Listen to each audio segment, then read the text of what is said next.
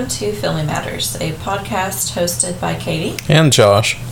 a movie podcast where a married couple reviews and talks about movies. This week, we are discussing the film noir and taking a look at two films that we feel highlight the genre in different ways 1955's Diabolique and 2021's Nightmare Alley. And we wanted to open up the discussion in the podcast. Uh, I thought it'd be helpful to talk a little bit about what makes a film noir. The words film noir are French for dark film or black film. And often you see these films characterized by uh, having cynical heroes, stark lighting effects, frequent use of flashbacks, intricate plots, and underlying existentialist philosophies. The genre was uh, most prevalent in American crime dramas of the post World War II era. And really, early examples of the noir style include uh, like dark stylized detective films. And what I found interesting researching what makes a film noir was that the early films from the early 40s were actually banned in occupied countries during World War II, and that those films didn't become available throughout Europe until 1946. And the French really found these types of films very appealing with their cynicism and their dark brooding style. And the, the French critics are actually the ones who coined the term film noir in reference to that low key lighting that was used to enhance those dramas in a very stylistic way. Um, although the term would not become commonplace uh, until 1955 in film critic circles. And that, I think, you can see show up in the film Diabolique, a French film. Absolutely. It seemed like that uh, just with the lighting uh, kind of set the stage for the story, uh, in my opinion. I think you get that right as the film starts. Uh, it really opens up kind of a new level of uh, film whenever you think back, uh, looking at today's society when it's been so long since we've had the experience of film noir. I thought it was kind of interesting to go back into a film from 1955 and get that different aspect of how uh, this type of genre is something that you don't really see anymore. Or that's something that I think you lose whenever you are filming in color. You don't get necessarily those really highlighted contrasts in light and shadow that you do whenever you film in black and white. And so there's a darkness that you see in these films that's not only apparent in the cinematography, but also in the themes that circle around disenchantment and cynicism, disillusionment, pessimism. All of these themes historically were rooted in a lot of the novels that many of the films of the 40s were based on that were written in the 30s during the Great Depression. And so a lot of that unstable kind of American dream crumbling, uh, those feelings of threat and instability definitely show up in the artistic themes of those novels and then those films. And I also found it interesting that there is some controversy as to whether or not film noir is actually classified as a genre or a subgenre, or if the term is just talking about stylistic elements. Um, because there's not necessarily like a thematic coherence. Because, like, we often see it applied to crime dramas, but there are also like westerns and, and comedies that have aspects of film noir as well. And so it would seem that a lot of what we see in film noir, especially in early film noir, deals a lot more with like the stylistic elements as opposed to necessarily the plots of the film. Hmm. I guess now that's something I'll have to look for in other film genres to see if there's any kind of elements of that noir in them. Yeah, uh, some folks have even considered that uh, It's a Wonderful Life could be considered like noir-ish because the main protagonist is suicidal and there's like this really bleak depiction of small town life and it's kind of got a dismal outlook. Uh, I didn't really get that vibe from It's a Wonderful Life. Not at all. I, I guess it's all just a matter of opinion, but um, I didn't pick up on any of that whenever I've watched it the 500 different times that I've seen it. I've only seen it once, I think. But yeah, I could definitely could definitely pick up on on a very dark outlook on life. yeah. Well, let's talk about Diabolique. Yes, please. With Diabolique, there's definitely a lot of use of that noir lighting. There's lots of use of dark shadows, people lurking in shadows, uh, shadows creeping out to get people, using light to highlight certain aspects and features of, of actors' faces and what what actions are going on, what you see and what you can't see. Yeah, it seems like that there was a lot of uh, personality that had to come through from the character performances more so in actions than in words i found. Um, of course especially with this being a foreign film uh, i liked the fact that there wasn't as much focus uh, based on those lines and the different um, dialogue that you saw as far as coming out vocally or verbally. Uh, this was more just, you could say that there was a whole lot more expression in the characters' performances uh, with body language and the way that they carried themselves and their reactions in certain situations. Yeah, and so the film centers around this intricate, layered plot of revenge where a school principal's chronically ill wife and his mistress plot to kill him because he is noticeably and uh, remarkably cruel and violent and abusive and also a cheapskate. and he, uh, he he makes no bones about being attached to his wife only because of the money that she brought to the relationship. And he, he really just enjoys controlling and manipulating people whether it's students or his mistress or his wife his employees. He, he just likes being cruel and having power over others. And so they decide to take that power back and decide to kill him so that way they don't have to deal with his nonsense anymore yeah, it's an interesting plot because uh, my thoughts with the film were that um, it just jumped right into it there was not any, um, there wasn't a whole lot leading up to the fact of here's what the actual uh, plot and the dynamics are around the film. It's caught me as interesting because uh, here it is just within the first, you know, five, ten minutes of the film. It's we have the wife, we have the mistress, they've been plotting together, they're going to kill the husband. So it's not, um, there's not a whole lot that goes on uh, leading up to that fact. You just kind of get uh, the film just jumps right into uh, what's going to happen.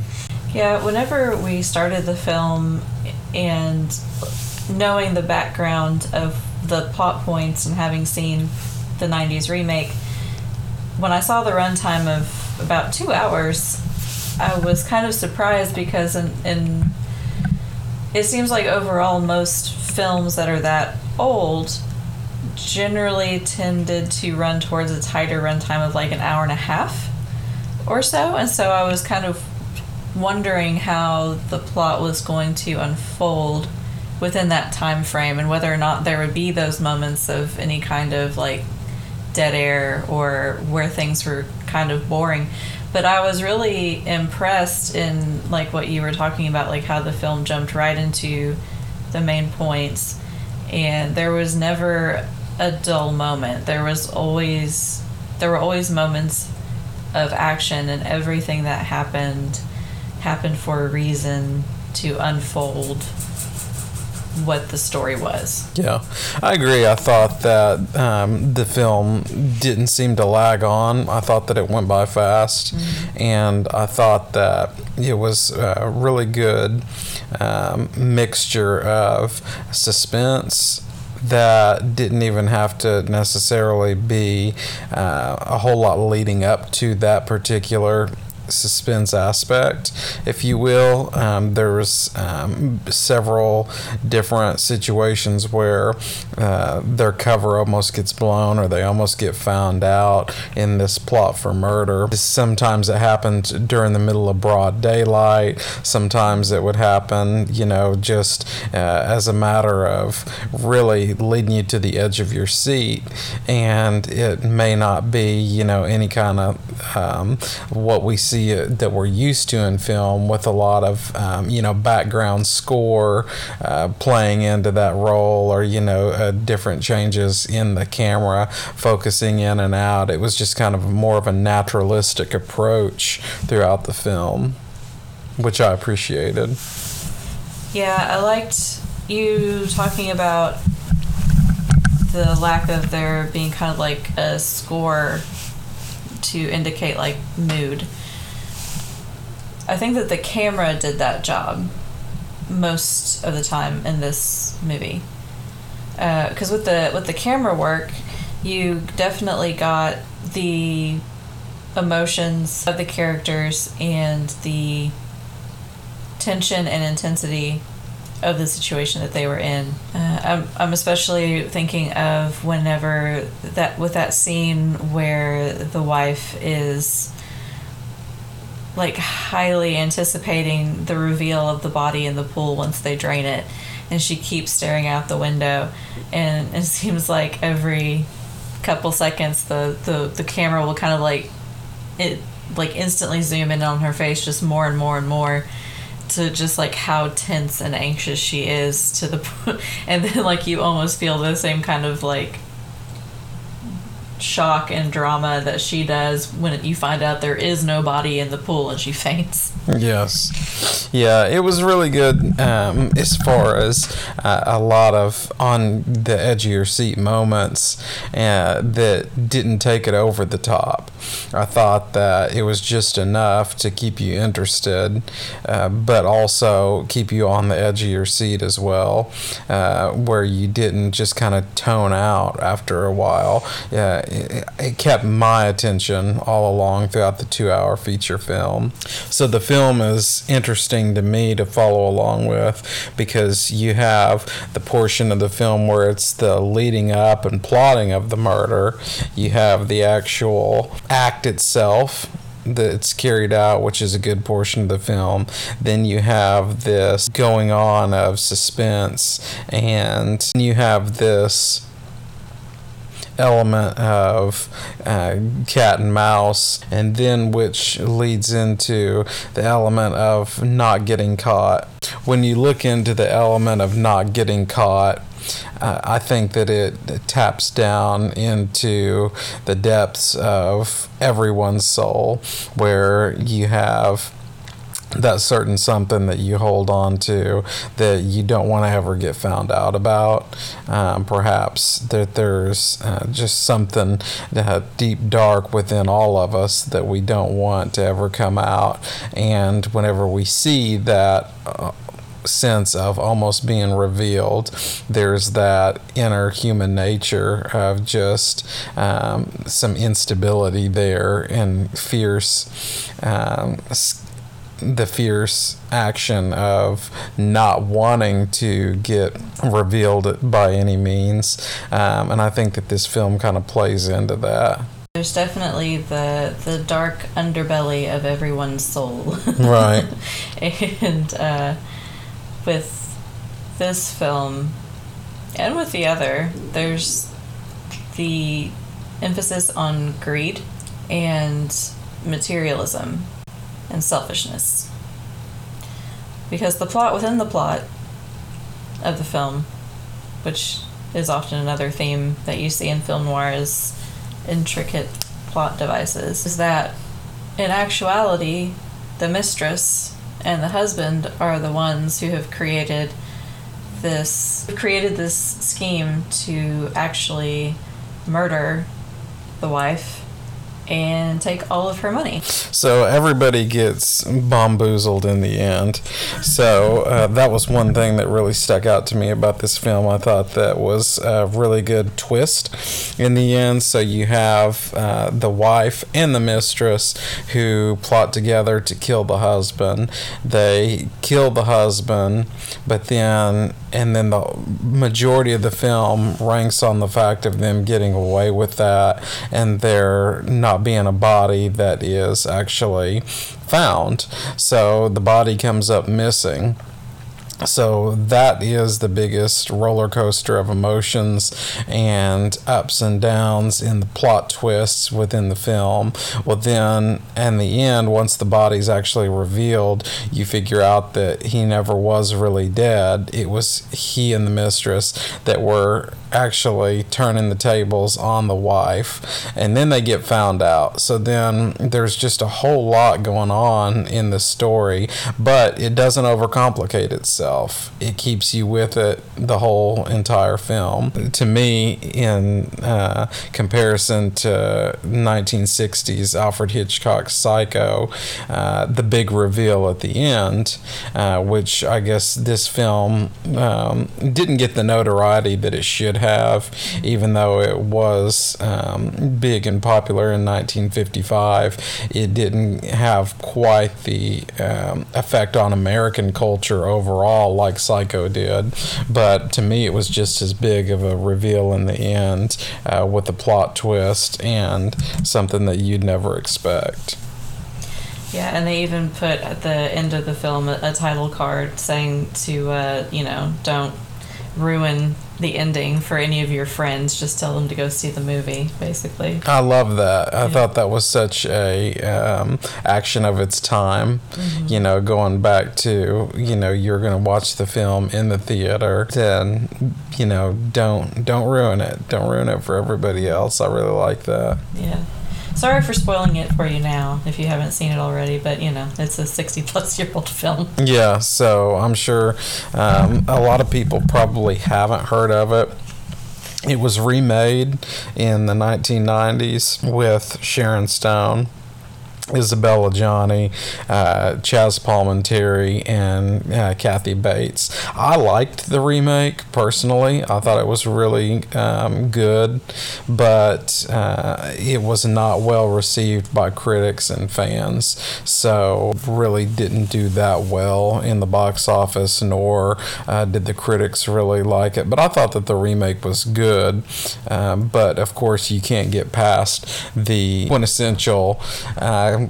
Greatness that the original has. Uh, You're not going to get the same effect with the remake as you are with that initial uh, film noir with the lighting, with the superb acting that doesn't rely a whole lot on the that doesn't rely a whole lot on the actual uh, lines. Um, you're going to get down to the nitty gritty of the 1955 version that's um, much more appreciated, and I think you have a better affection for than what you would for the 1990s version. But um, going back to the original film, so as Christina the wife and Nicole the mistress are awaiting for the body to be discovered, there is a lot of tension. And then once that the pool has been drained and there is no body, then there starts to be panic about where the body went and whether or not somebody knows what they did and is now trying to blackmail them or just kind of like screw with their heads. And there's a, a boy who um, who says that he's seen the, the headmaster, the husband, and there's introduced like this element of like a, a gothic kind of ghost story. Christina starts to think that she's being haunted. You know, she she is buying more into these sightings than than Nicole is for sure. Nicole is definitely more of the quintessential femme fatale that we see in film noir than is the wife. The wife is much more of an innocent in this movie. She's much more optimistic. She's religious. She's faithful. She's, you know, altruistic. And whereas Nicole is very much motivated by money, by sex. She's cynical. She's matter of fact. She, uh, she's. I get the impression that she was the brains behind the whole operation. Yeah, I do too. And I like that the film addresses those different um, characters in such a way where you can see that, uh, as we kind of mentioned before, it brings out the different elements that are in all of us. Um, each character kind of represents a different darkness, if you will, that we have. Uh, all I could think about throughout the film with the three different main characters, with uh, the husband, the wife, and the mistress, you kind of had the representation of uh, the id, the ego, and the superego. Mm. I like that. So there's a lightness and a darkness in everyone.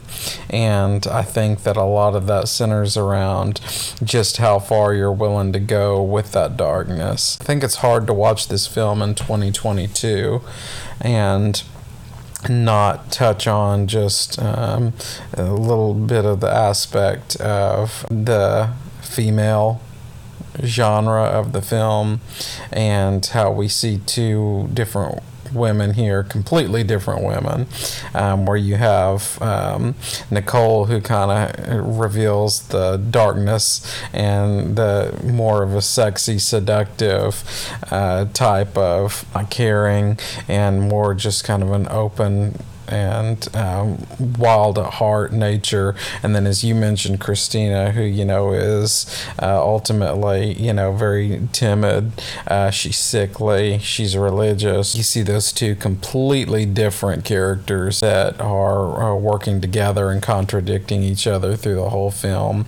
Um, but I think that this definitely plays a role into uh, characters as far as uh, the female in life and how um, there was that element of uh, being taken advantage of, and then the, also the theme that was picked up on of you know finding that voice and then actually and finding that courage within and actually doing something um, to combat your problems, if that makes any sense at all. I thought that that was just something to kind of touch on and relate to in today's society with what we see um, with more of the the rise of the the female.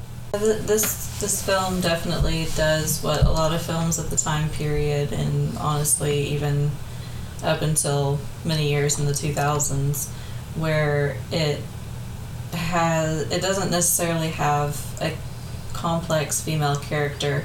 They are characters that emulate that virgin whore dichotomy where the wife is moral and upstanding and nearly saintly and then the mistress is the complete flip side of that and i think that it starts in the very basic outline of her role, which is as a mistress. So she's already the other woman, the sinner, um, and the one who's overtly sexual, the plotter and the schemer.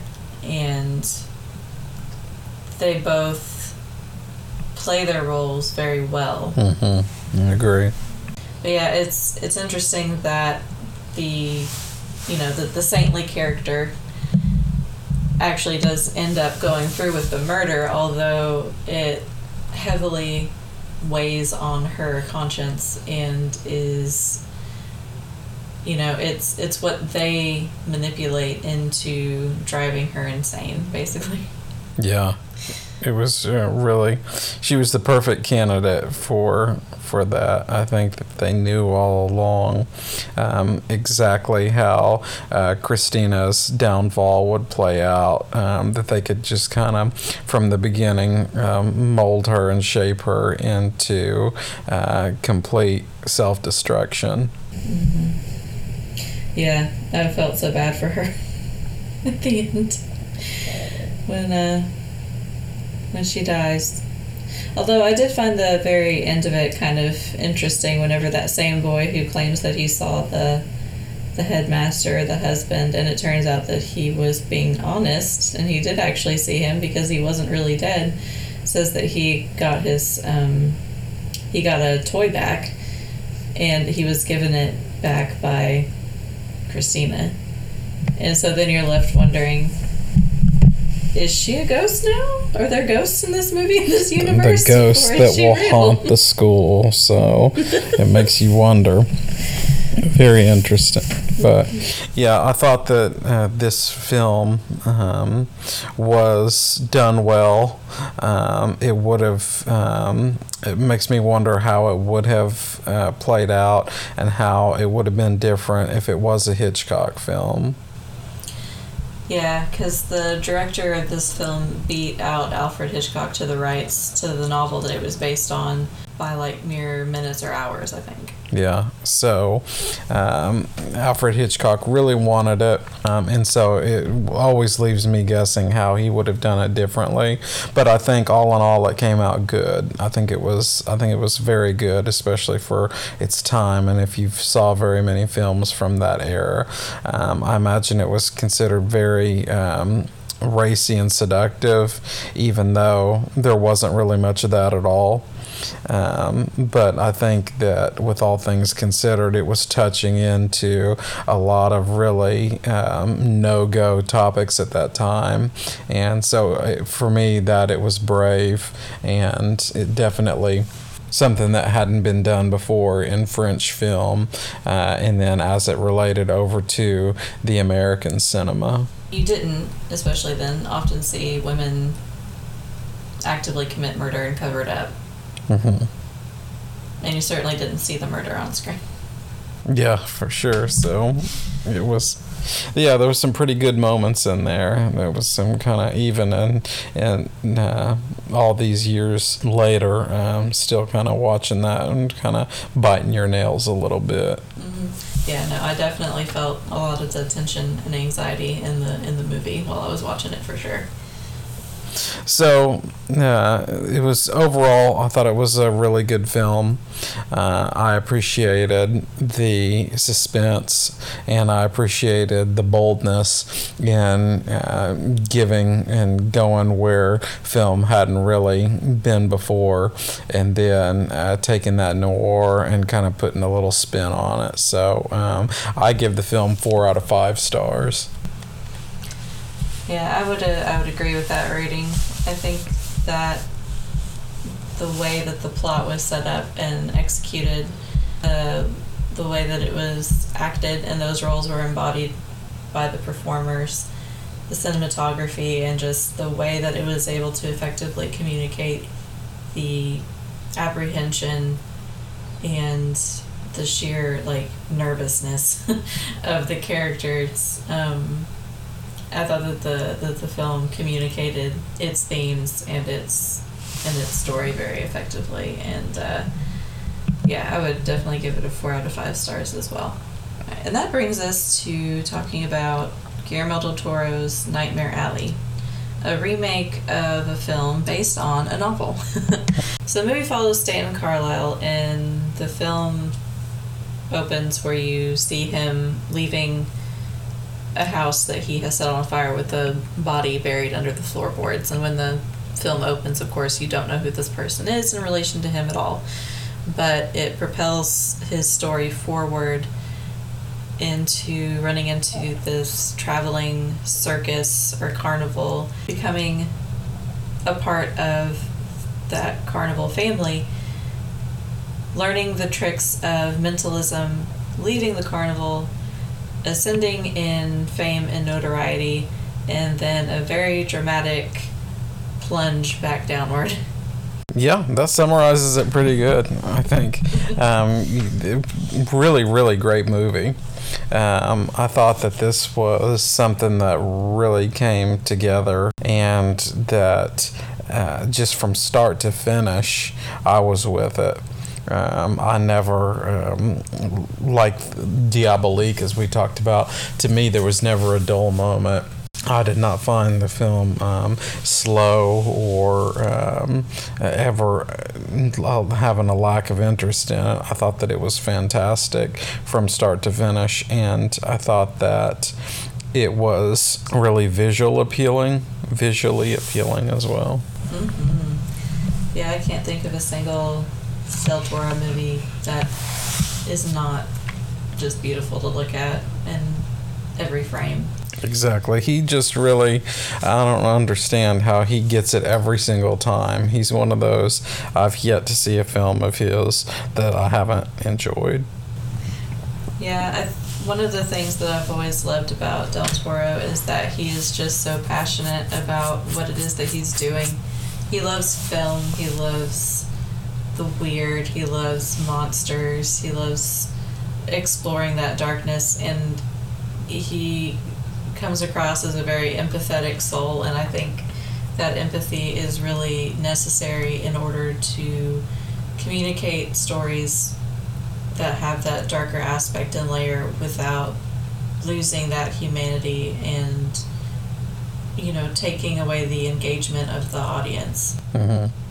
He really is. He kind of reminds me of, um, in the sense of American film, he kind of defies his own culture of film if you will. When we say it's a Del Toro film, he's in his own category. So I think, you know, just kind of like uh, with um, Woody Allen and Tim Burton, uh, when you think of Guillermo del Toro, he has his own style, and his films are all uh, definitely uh, depicted in such a way that you know that it's his by the actual unique and just greatness that's around the sense of filmmaking that he actually does.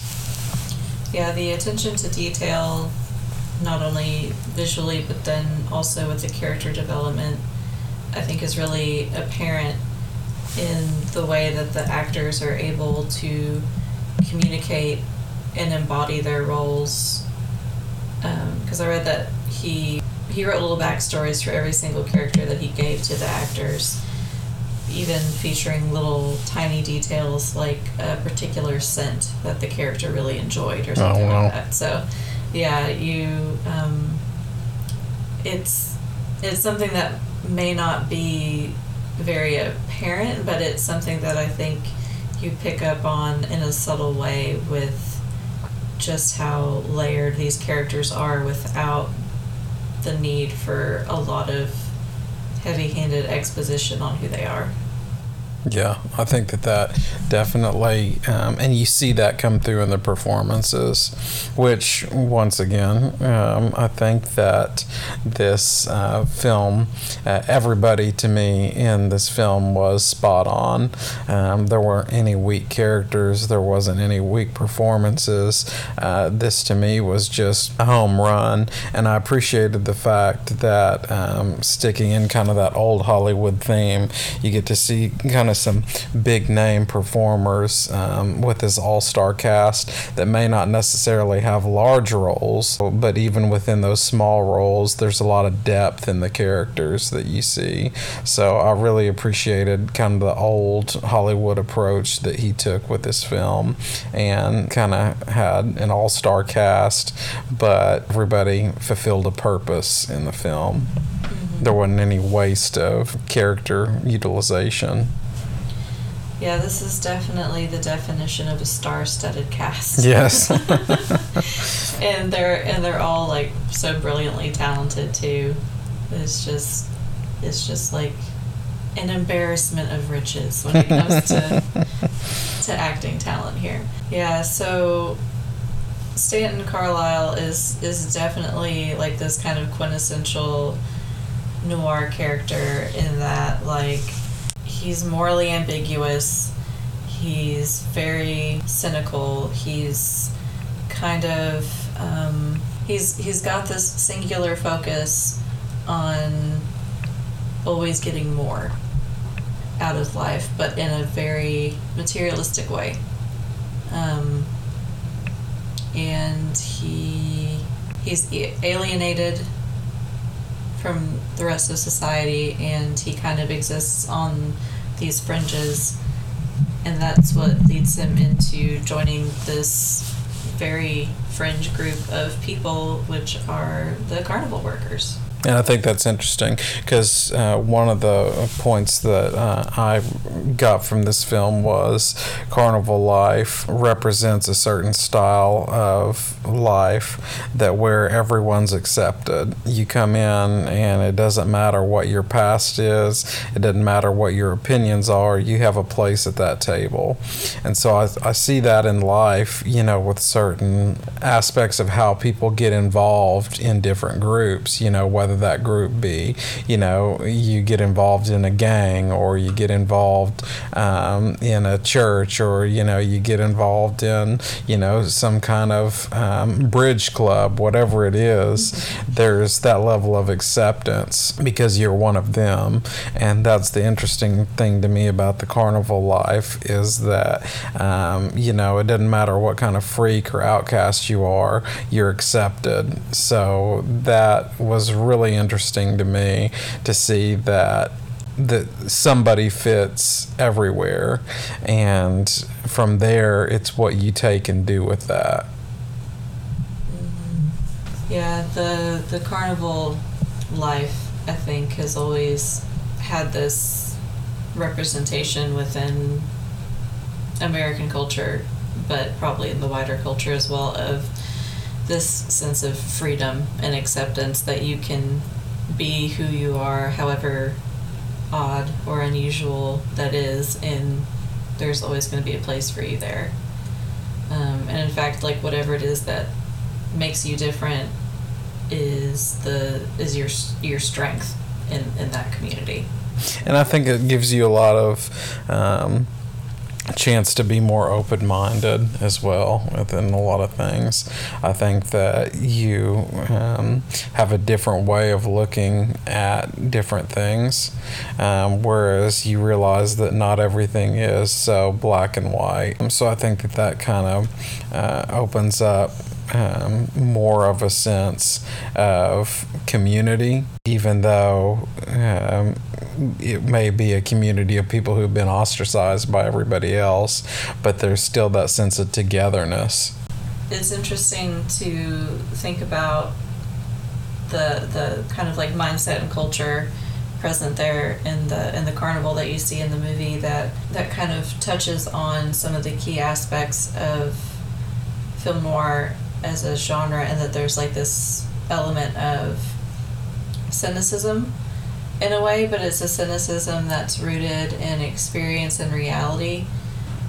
Like they've they've been ostracized from society. Mm-hmm. They've already seen some of the ways that culture can be extremely ugly to each other and they've you know like banded together in spite of it and that you know, there's while they may be like considered ugly or weird or, you know, unwanted by mainstream society, whenever the film goes to mainstream society and the people with privilege and money, it turns out that they're the actual monsters. Mm-hmm yeah, there's so much uh, revealed in this film. I think that uh, just kind of like Diabolique touches in on the inner monster within all of us. Um, there's a lot of foreshadowing in this film too. I think that you really uh, pick up on after you see there's um, a whole lot of different things that kind of let you know that there's tragedy that's coming. Um, you just have to be prepared for it. Mm-hmm. Yeah, and there's um, whenever I was reading uh, some articles about uh, interviewing Del Toro on the on the movie and various aspects of the movie, when discussing the ending, he um, talked about the film kind of like as a Greek tragedy and how, like, you know, in a Greek tragedy, the drama comes from the gods being against you, and destiny is something that is imposed upon you. And in the American version of tragedy, which is noir for me in many ways, he says, the inexorable downfall comes from the decisions of man. And the article said that Del Toro reminds us that this downfall is something we have been warned is coming throughout the movie. We give him all the tools to be happy in the movie. Quite literally, we hand him a happy ending over and over, but he wants more and it's not enough. And that is so um, representative of American culture, I think. That's one thing you see that, you know, in this film. Um, he goes from rags to riches, still not enough. You know, there's that longing for happiness uh, with uh, companionship. He gets the beautiful woman, it's not enough. You know, he has to have more. Um, there's the um, notoriety and uh, of being good at what you do and being uh, looked up to and admired by others. That's not enough. Uh, so we see that so much, I think, in American culture today um, with consumerism and, you know, the house is never big enough. Uh, we don't have enough followers on Instagram. We don't, you know, whatever it is. Once again, it's that inner monster within us that just wants to consume, consume, consume.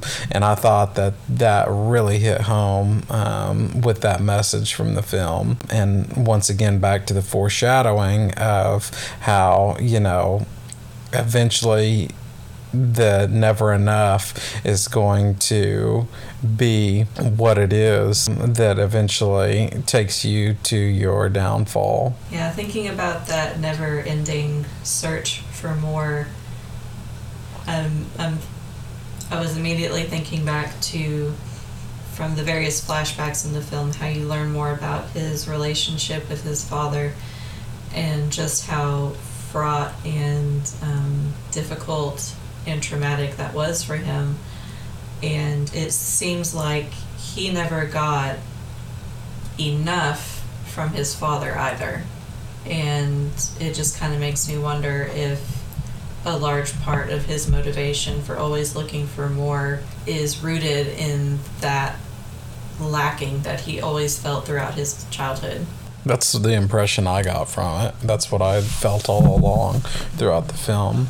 And I think that even whenever we look at some of the different characters in the film, uh, I think that there's something missing, you know, within a lot of them as well.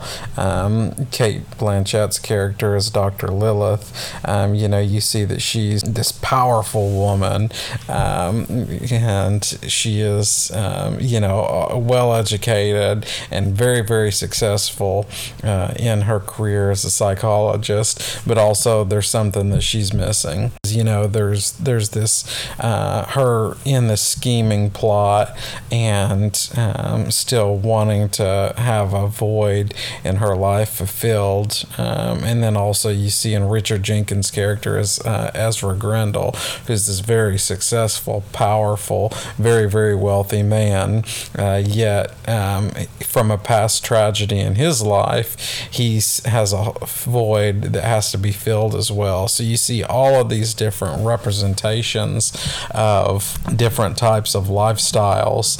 Um, the those who are really, really um, well educated, very successful, and then you have those that are down the lowest of the low.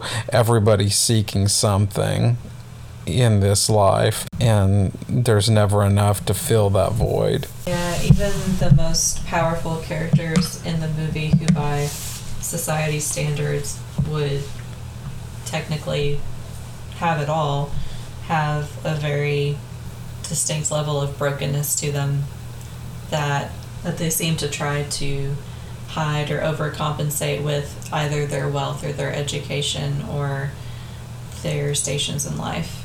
I just, I really loved Cate Blanchett's character. Um, I found her so interesting in that, like, you never really got to know that much about her. She was like very enigmatic. Like you just got a little hints at to what her her background consisted of, and how she had kind of built up this world and this facade around her that insulated her from whatever kind of hurt that she still had within herself. And reading about the way that Del Toro um, wrote about her as being like a corrective to the femme, femme fatale that you normally see in noir cinema is um, you know she she actually wins you know? Mm-hmm. she gets what she wants. She she she triumphs. And uh, Del, Del Toro just had a really interesting um, thing to say about the femme fatale that I thought was really interesting in that he said that one of the things that gave birth to the femme fatale notion was that people were very scared of women with agency. The only way they could accept it was to have her be punished at the end. And I love that that that she doesn't get punished at the end. She's the one who punishes. Yeah. It left me wanting a prequel film, uh, a prequel um, about Dr. Lilith. So, um, Cate Blanchett just always hits a home run in everything she does. God, she is amazing. She is she can do no wrong. Yeah. So I think that she really uh, outdid herself in this film too. I just uh, wanted to mention I thought that it was very interesting that the film uh, has just a slight comparison from uh, clairvoyancy to religion, and um, you know there's the uh, portion in the film where Stanton uh, makes the comment about you know everybody's looking for something, whether that be uh, that the message that the preacher gives from the pulpit, or you know what he actually was doing with his mentalism approach and I agree with that. I think that people want answers. You know, they want something that's going to be given to them. And so whether they seek that from the mentalist or they seek it from the psychologist or they seek it from religion or they put all their faith into that politician, uh, everybody has something that they want. And I don't necessarily want to say um, something that is made easy for them, but everybody's looking for answers in life. When there is that void and that hole and something is missing, um, you're searching for that. And it's different. It's interesting how different people are going to take different approaches to that. And I thought that the way that the film touched on that was really cool. How, you know, what direction are you going to take in order to find what it is in life that you're looking for and get those answers. Yeah, it's a it's a universal theme wanting to to know and to find out whether it's to know more about yourself, to know more about the universe, to know more about other people. We we all have some level of a desire to find out more and to you know gather some comfort from those answers that assurance that there are some certainties in life. And there are no certainties in life unfortunately except death and taxes right Right, death and taxes. You can always count on that. Well, Del Toro always delivers. I went into this film with great expectations. Um, I came out with um, being just as pleased as I thought I would be, uh, maybe even more so. Uh, he delivers on all sides. The performances were out of this world. The colors, my God, the costumes. Uh, you could just get completely wrapped up in that. And uh, also the um, gore aspect. There, it seems like in every single Del Toro film, there's at least one instance of some type of um, murder brutality that has uh, strong visual effects, but also something that's really gory, that's really going to stick with you. And he delivered again in this film. So every time he delivers on all aspects, I just really appreciate and it's not the same thing over and over again. You know the, his films are just can be um, there's that same sense like we said where he's identified you can identify easily this is a del toro film but it's as different as pan's labyrinth is from the shape of water from nightmare alley. I mean all these films are unique but at the same time they have that same Del Toro effect. But um, yeah, I was just really, really impressed with this film, and I thought that it came together great, and I think that it's uh, very worthy of a Best Picture nomination uh, that it received this year for the 2022 Oscars. Yeah, there seems to be an element of the grotesque that is highlighted in each Del Toro film, but it's not it's not done in a ex, in an exploitative way or a way that is meant to intrinsically like horrify you necessarily because there's always this level of respect and kind of benevolence that goes with with the monsters with with the grotesqueries that you see like with um this kind of cabinet of curiosities type approach with certain elements of the film. Like i'm thinking back to the very um uh, it's the uh, the the baby in the jar. Mm-hmm. enoch with his with his third eye. And there's a certain amount of love i think that comes from that comes with these creatures that you see, whether it's the fishman in Shape of Water, whether it's the, you know, carnival workers, or even a baby in a jar. It's like there's a certain level of um, affection and kindness for for those who are different. Mm-hmm. Yeah, I just always I always love that about a Del Toro movie, and you know, as a as a person with a, a lifelong affection for things that are weird and odd, it, it definitely speaks to me.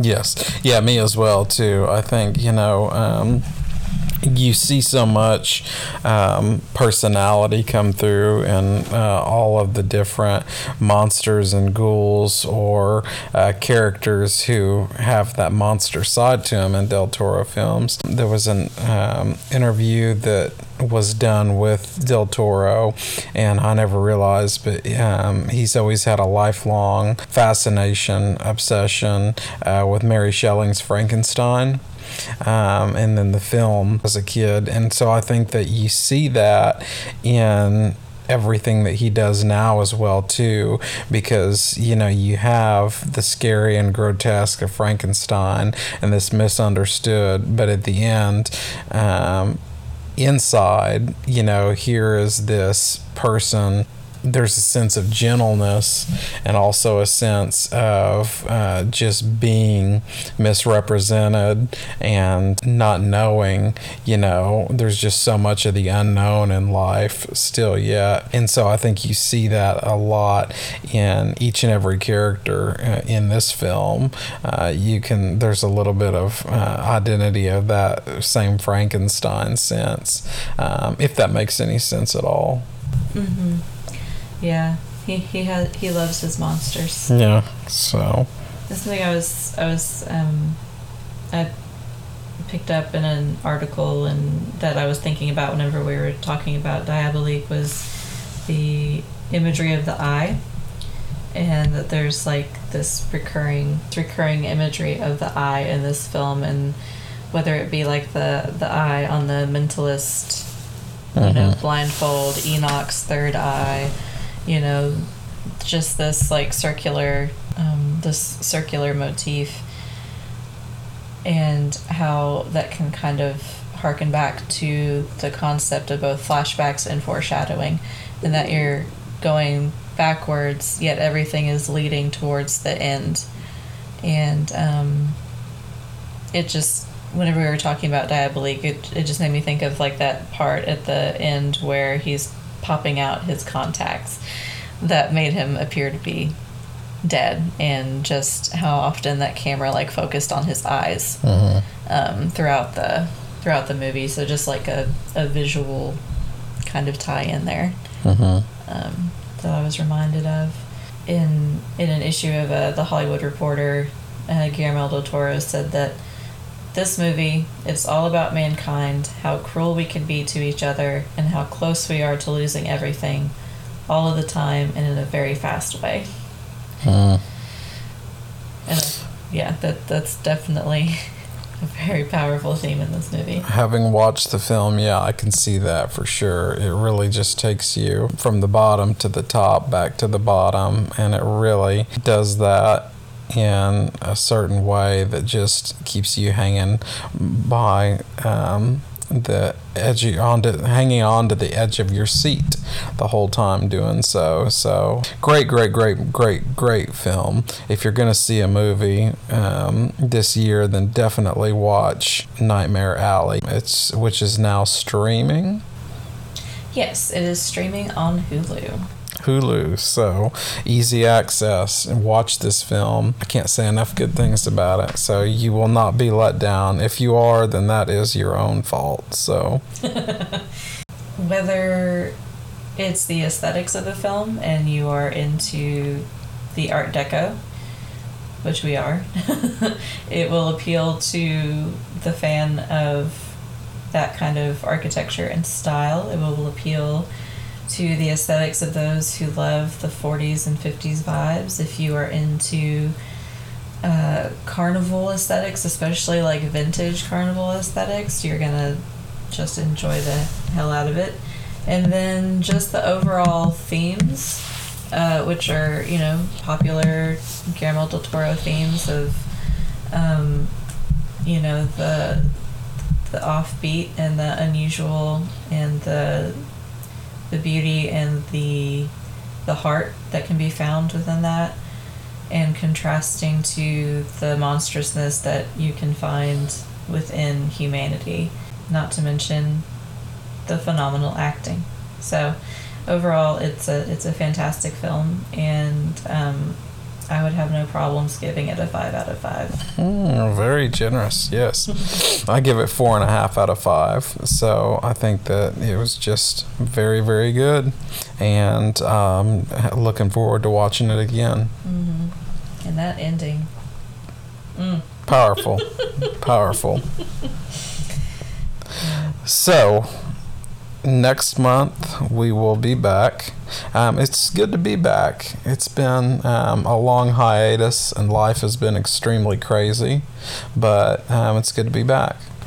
Yeah, we've been on a bit of an impromptu hiatus um, with both of us being in grad school and working full time and just the various shenanigans that life can thrust upon you is uh but yeah it feels really good to be back putting together an episode and doing the research and yeah doing the doing the work for the little graphics and things. Like it's it's fun to exercise those creative muscles It's good to just be able to enjoy good film and talk about it. Yeah, we may be boring you all to death, but there's just nothing uh, quite in this world like a good film. And uh, to me, I just think that it's great to just hash some of that out and get those feelings out about the um, emotions that are brought out by that that actual form of art. So for March, we're gonna follow back up with the Oscars like we did last year. So um, look forward to that. So we'll have a special episode for Oscars, just covering the winners, the losers, the highlights, and those who are the best dressed. Yes, and uh, yeah, our special our special Oscars episode, and uh, and then that'll probably be followed with um, a deep dive into whoever wins Best Picture, like we did last year. Yes, so just several different things to come. So hang on and plan to be back with us. Yes, we're back, whether you like it or not. Yes, so Thank you for joining us, and we will see you next time. all right, goodbye.